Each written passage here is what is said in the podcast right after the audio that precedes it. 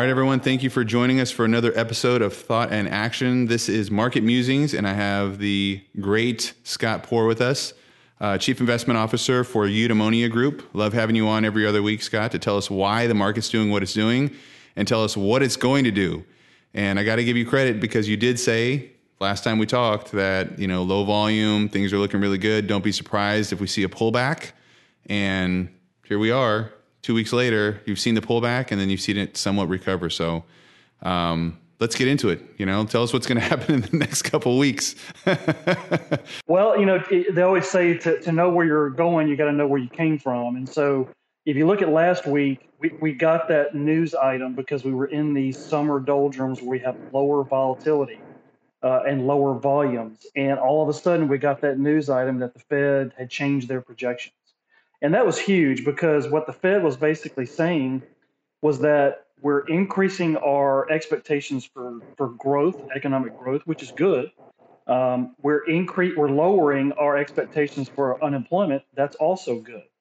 Uh, mixed in there, they said you know inflation is going to be higher at least initially this year, and then you know slow down a little bit in 22, uh, 2022 and 2023.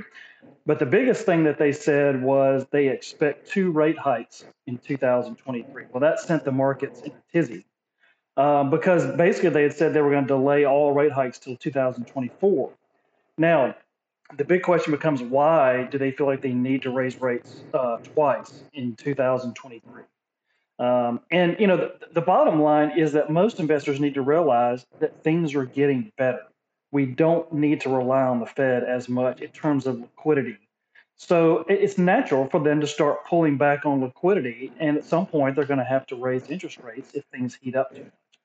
Uh, but but the second thing that's involved in that I think is inflation. Inflation is the big worry. So for example, there are some areas that we think will begin to uh, recede a little bit in terms of inflation. Right now, used cars are just skyrocketing. The value of used cars. Why is that happening? Well, because you've got supply chain issues. You've got fewer chips that are available for brand new cars. Therefore, if you've got a used car that's one or two years old, it's worth more than a car coming off the lot right now. Um, however, we did get some news this week that there's uh, there's some projections from the auto industry that supply will increase. So we're starting to see some some uh, some loosening up of the supply chain where we think that when it comes to at least chips, uh, that we're going to start to get more and more products coming through, which will help meet demand. That should ease inflation a little bit. And, and we've disagreed from the beginning calling inflation transitory because we don't believe it's transitory. We do believe that it may decrease a little bit as the supply chain catches up to demand. However, uh, if you think about other areas of the market like labor, um, we've seen a huge increase in um, in wages. Well, just because the supply chain catches up, those wages aren't just going to go down. wages will go down when we hit the next recession. So some of these things will remain in the market and will keep inflation higher uh, as we go on. So we may see that little bit of, of, of uh, decline in inflation, but then it'll take back off again, probably sometime around early next year.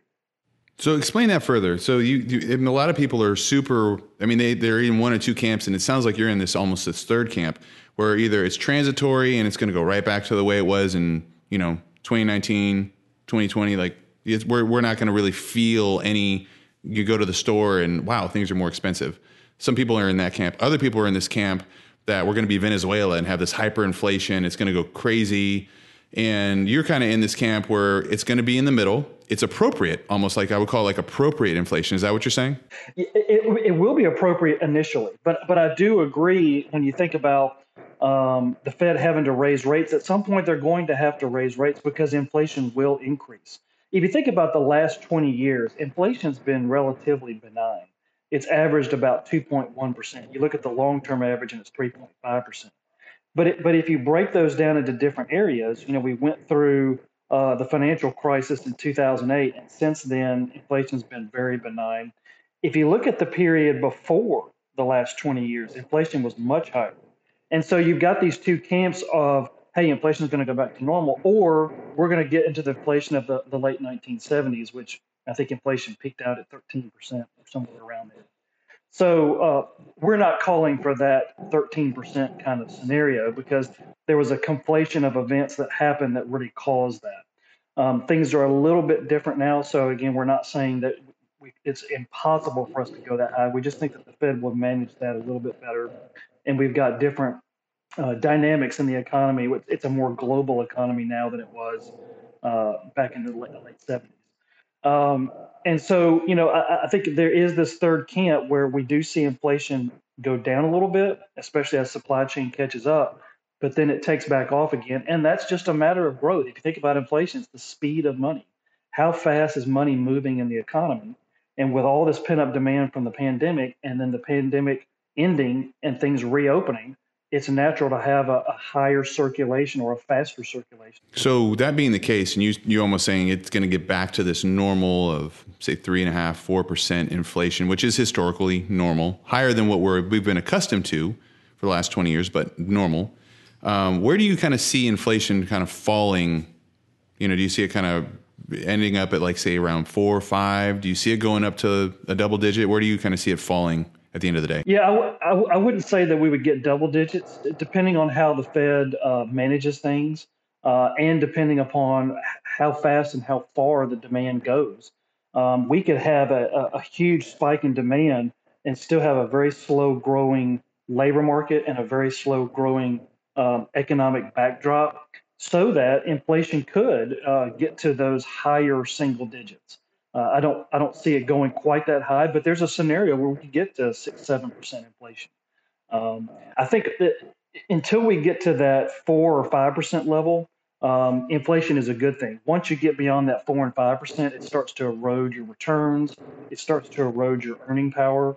Uh, and so once you get to those higher single digits, that's when it becomes a problem, uh, which could lead to the next recession.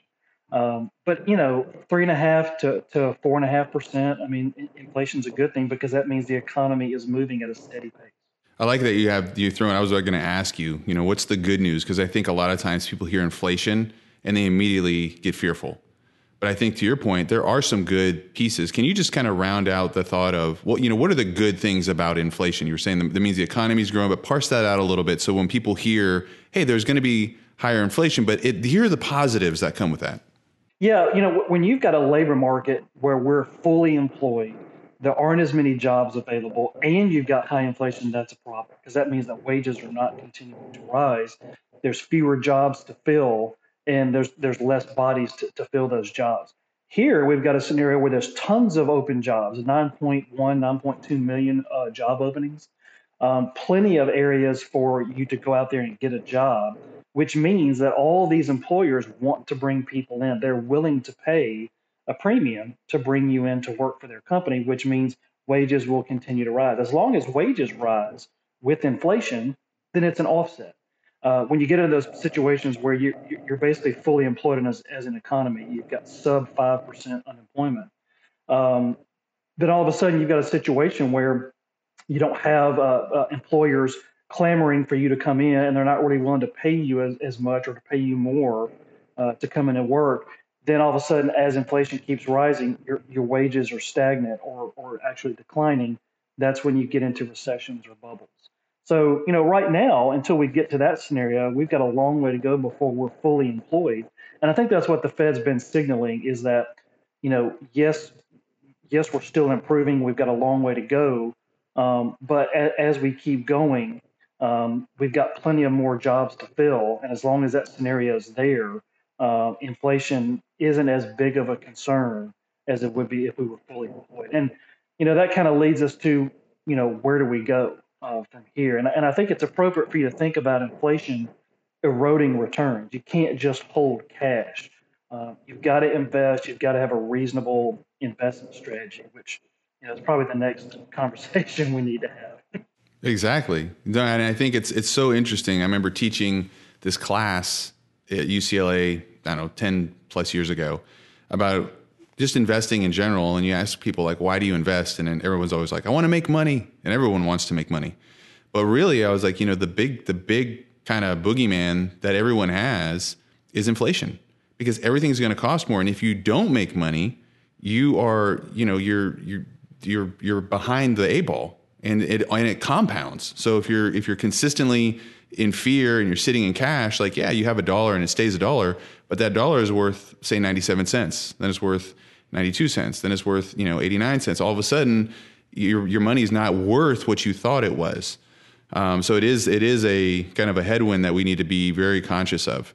Um, before we talk about kind of the the opportunities and things like that, I want to ask you, how does the the potential of an infrastructure bill or you know any kind of more stimulus like do you think it's necessary and I know you're not I know you're not a politician but do you think these things will happen and if so what what impact is that going to have on the market yeah, so you've got an interesting dynamic going on right now. You've got folks in the Democrat Party, and I say this because the Democrats basically control all three.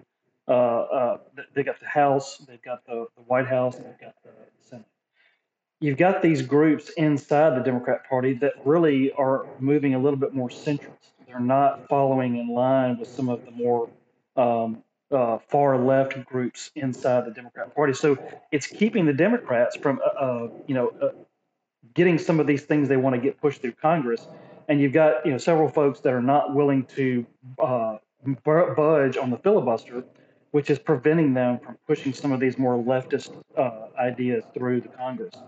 So it's it's really going to become down to a, a negotiating tactic. Are they going to be able to negotiate with the other side to get enough votes to push some of these things through? And I think what that does in any scenario, regardless of whether you're uh, on the right side or the left side of the aisle. In any scenario, it brings about compromise. At some point, you've got to have compromise. If you're if you're a married person, you know that marriages don't work one way. It's got to be a compromise between two people. And so, what I think we'll see is some type of infrastructure bill. Uh, but what we saw in the first pass was an infrastructure bill that didn't make any sense. All these pet projects that were thrown in that were being called infrastructure that really weren't infrastructure. So yes, there. You know, I, I, live here in Memphis. We've got a problem with our bridge that goes across the river from uh, Memphis to Arkansas, and it's a major uh, thorough uh, way for all the shipments that are going through on semis. And there's a crack in it. Mean, we, we need infrastructure. Uh, if you've been driving on the roads, you know that uh, there are roads that need to be fixed. So there are problems we need to address. But uh, in my opinion, we don't need to just throw a bunch of money into the market. We've got plenty of liquidity in the market. Um, if we were to start throwing money at pet projects, uh, I think that eventually that begins to erode our dollar, and I think it also uh, adds to the inflationary issues that, we've got going on. We, we do need infrastructure, but it needs to be done in the right way. So until they, uh, the two parties, or even the Democrat Party itself, learns how to figure out a way to compromise and, and uh, you know lower expectations, but get the the necessary items that you want, you know, we're kind of in this stalemate Excellent. So, I mean, it's a really good kind of overview of everything. I think when, it, especially when it comes to these bills and what kind of impact they're going to have, and then the necessity, and then hopefully, you know, we do see a little bit of compromise and something that makes sense because I do think it would help, if done the right way, kind of stabilize some of these inflation things. You know, bring home, I would say, maybe some jobs that really do raise wages in the right way, and it could be it could be a real positive. I think if it's done the right way. Um, take me through kind of your opportunities. I know you said a couple weeks ago I kind of dollar cost average in. We did have a little bit of a dip um, opportunity to buy in. Do you see any more dips like that coming? Are we still in the doldrums, or where do you see the opportunities, and what do you see the outlook for the next couple weeks here in the summer? Yeah, so the, the good news is that the dips that we've seen have been very measured and have been very methodical. When you if you if you kind of chart the S and P for the last say 12 months, um, there's a, a, a, number that I look at, which is the 50 day moving average and the 200 day moving average. Those kind of give you ideas about buying opportunities. And what you've seen really for the last 12 months is the S&P, when it does dip down, it hits that 50 day moving average and then pops off of it and, and heads higher. And so it's not making a straight line. It's it's it's making these methodical moves, which is, is very organized. And that tells us that um, we're not in the the 2000s where everything was going straight up and, and there was no downside at all.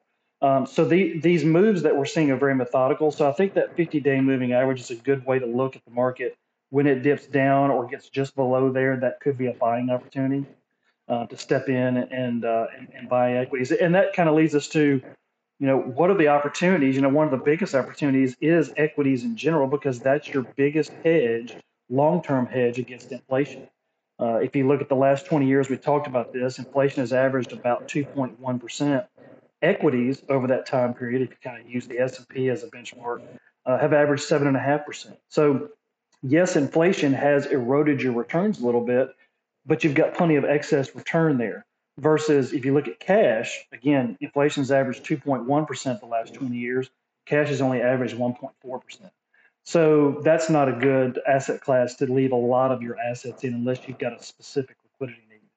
And then you look at bonds, compare bonds to inflation. Bonds have averaged 4.8%. That's a total return number versus 2.1 for inflation. So inflation's cut off almost half your returns for bonds. So really equities is your best long-term hedge against inflation. And then depending on your risk tolerance, you can look at kind of a 60-40 mix, which is kind of the the recommendation we have from most uh, investors that are nearing retirement or in retirement 60% equity 40% bonds is average 6.4% so again giving you a good amount of excess return over inflation and that's probably where we're going to start to see you know some of these changes is that the boomers have probably you know fled to uh, fixed income as they've begun to retire they're probably going to have to think about being just a little bit more aggressive in adopting that 60-40 mix to stay ahead of inflation over the next 10 to 15 years. So I got to ask you because you opened up the can of worms when it comes to bonds, and and I know we could probably have a whole episode on how to manage bonds, um, but just talk to me a little bit about potentially rising rates, owning bonds. You know, in a year where the Barclays Ag had a negative, it's been negative a couple times, dipped into negative territory. The headwinds that bonds are facing, and kind of just strategically, kind of high level, how do you how do you engage in putting your money into a bond portfolio without, you know, like I'm almost hamstringing yourself against this, you know, inflationary curve and this, you know, potentially rising rates? Yeah, I think that what you need to do is you need to think outside the box a little bit. So, for example, if you're looking at uh, a, a diversified bond portfolio, you want to include some asset classes that don't have as high of a correlation to the 10 year treasury. As the 10 year treasury rate continues to rise, bond values will drop. And so you want those asset classes like convertibles, uh, floating rate or bank loan, uh, high yield debt. Um, you want those asset classes that don't have as high of a correlation to traditional fixed and maybe have a little bit higher correlation to equity uh, because those asset classes will see some higher appreciation and won't see the devaluation that a typical corporate or government bond fund will. Uh, so you need to kind of think outside the box. We're not saying that you put all of your assets there, but maybe with your cor- you know traditional intermediate bond uh, portfolio, you add in some of those convertibles, you know, floating rate, because they have a negative correlation to the 10-year Treasury, and that diversified mix should help you weather the storm as yields continue rising. Absolutely. Yeah, I think it's very it's very important when people think about bonds. It's not like set it and forget it anymore. I mean, you gotta you gotta be somewhat nimble. You gotta have some kind of strategy um, so that it's it, it does complement your equity piece. Um, but if someone's listening and they don't know what a convertible is, or they don't know what a you know uh, you know high yield or bank loans are, I mean, I think it, it behooves them to learn or ask you know their advisor what is that um, because those are areas I think, to your point, can be extremely valuable from a total return standpoint, from an income generation standpoint. Could really add a nice a nice sleeve to bonds because there's. Do you know how many subsets of asset classes there are? Is like 25 subsets of bonds. Oh yeah, I mean, and and even more on the equity side. So you know that that brings up the importance of working with an advisor. Um, it, two things. A, when you kind of navigate these types of waters where everybody's talking about inflation everybody's fearful of a 1970s kind of scenario, that's why you have an advisor to help you walk through, okay, here's what's really going on. And then because there are so many choices out there on the investment spectrum, working with an advisor can help you navigate some of those asset classes that you need exposure to and some that you don't. We're not even going to talk about alternatives. We'll leave that for another time. oh, yeah. Well, thank you, Scott. Before we go, wealth protection signal. Take me through where that's at. I'd love to end the episode with it so people know kind of, you know, that's kind of our line in the sand if they want to listen to all these, see what's going on. Yeah. So, you know, we did see a little spike on the VIX last week as we had this taper tantrum 2.0, if you want to call it that. Um, so the the indicator actually did spike about 11% on Friday of last week because we got that big sell off And then Monday reversed. You know, Monday we got most of those losses back uh, in the market. So we saw the VIX settle down. The, the TED spread really didn't move that much last week and through this week. So it's been pretty stable. You know, the TED spread is kind of that fear element. When people get fearful, when investors get fearful, they leave uh, risky assets and go to risk-free assets, and that's when that TED spread spikes. That actually was fairly calm last week. It was really just the VIX. We saw some volatility as markets sold off on Thursday and Friday, and then rebounded on on Monday of this week. So we've seen the the indicators settle down a little bit. The, the signal's still very low at, at 13.2, I think. Uh, so would have to increase more than 200% to trigger the first uh, cash raise event. So again, stay invested. We're going to get these little periods where, because we're in the summer doldrums, a, a news item may cause the market to sell off a little bit, one percent, two percent. I think that's very normal. Uh, and again, fairly methodical. So no reason to sell out. It's probably more of a buying opportunity at this point, as long as it doesn't proceed below that 50-day moving average. Step in, you know, buy some things when it when they get a little cheaper, and and uh, you know watch them steadily grow over the next uh, several months. Well, thank you, Scott. As always, super informative. Um, appreciate all you do, and uh, look forward to talking to you soon.